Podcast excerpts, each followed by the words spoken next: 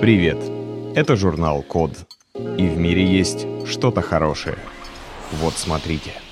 В России создали аэрогель для ликвидации нефтеразливов.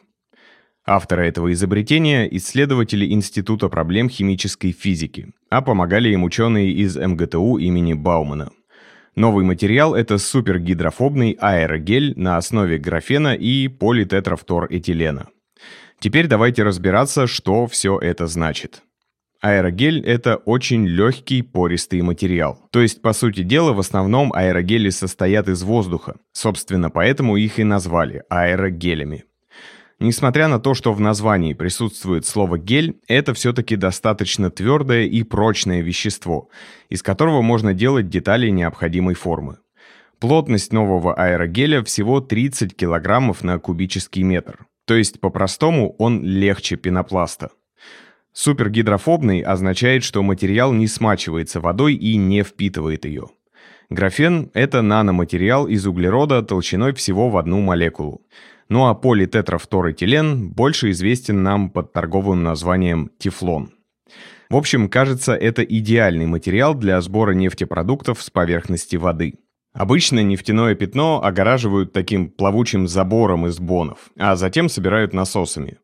Но так как нефть плавает на поверхности воды в виде очень тонкой пленки, в насосы попадает и значительное количество воды. Ее затем приходится дополнительно очищать.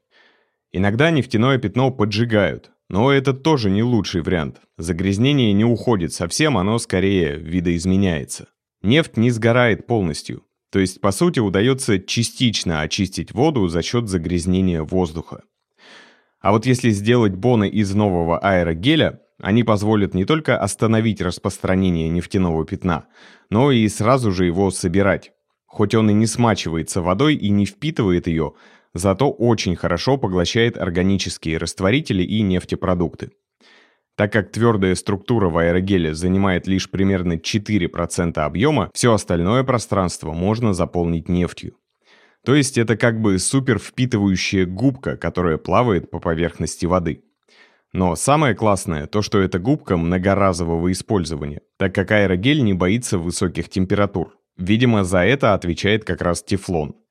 Использованные боны можно привести на станцию очистки и все, что они насобирали, просто выпарить или отжечь. Пока что исследователям удалось повторить этот фокус 10 раз, прежде чем материал стал терять свои свойства. В общем, похоже, нашим ученым удалось создать почти идеальную губку для уборки морей, рек и озер. Ну круто же! Спасибо за внимание.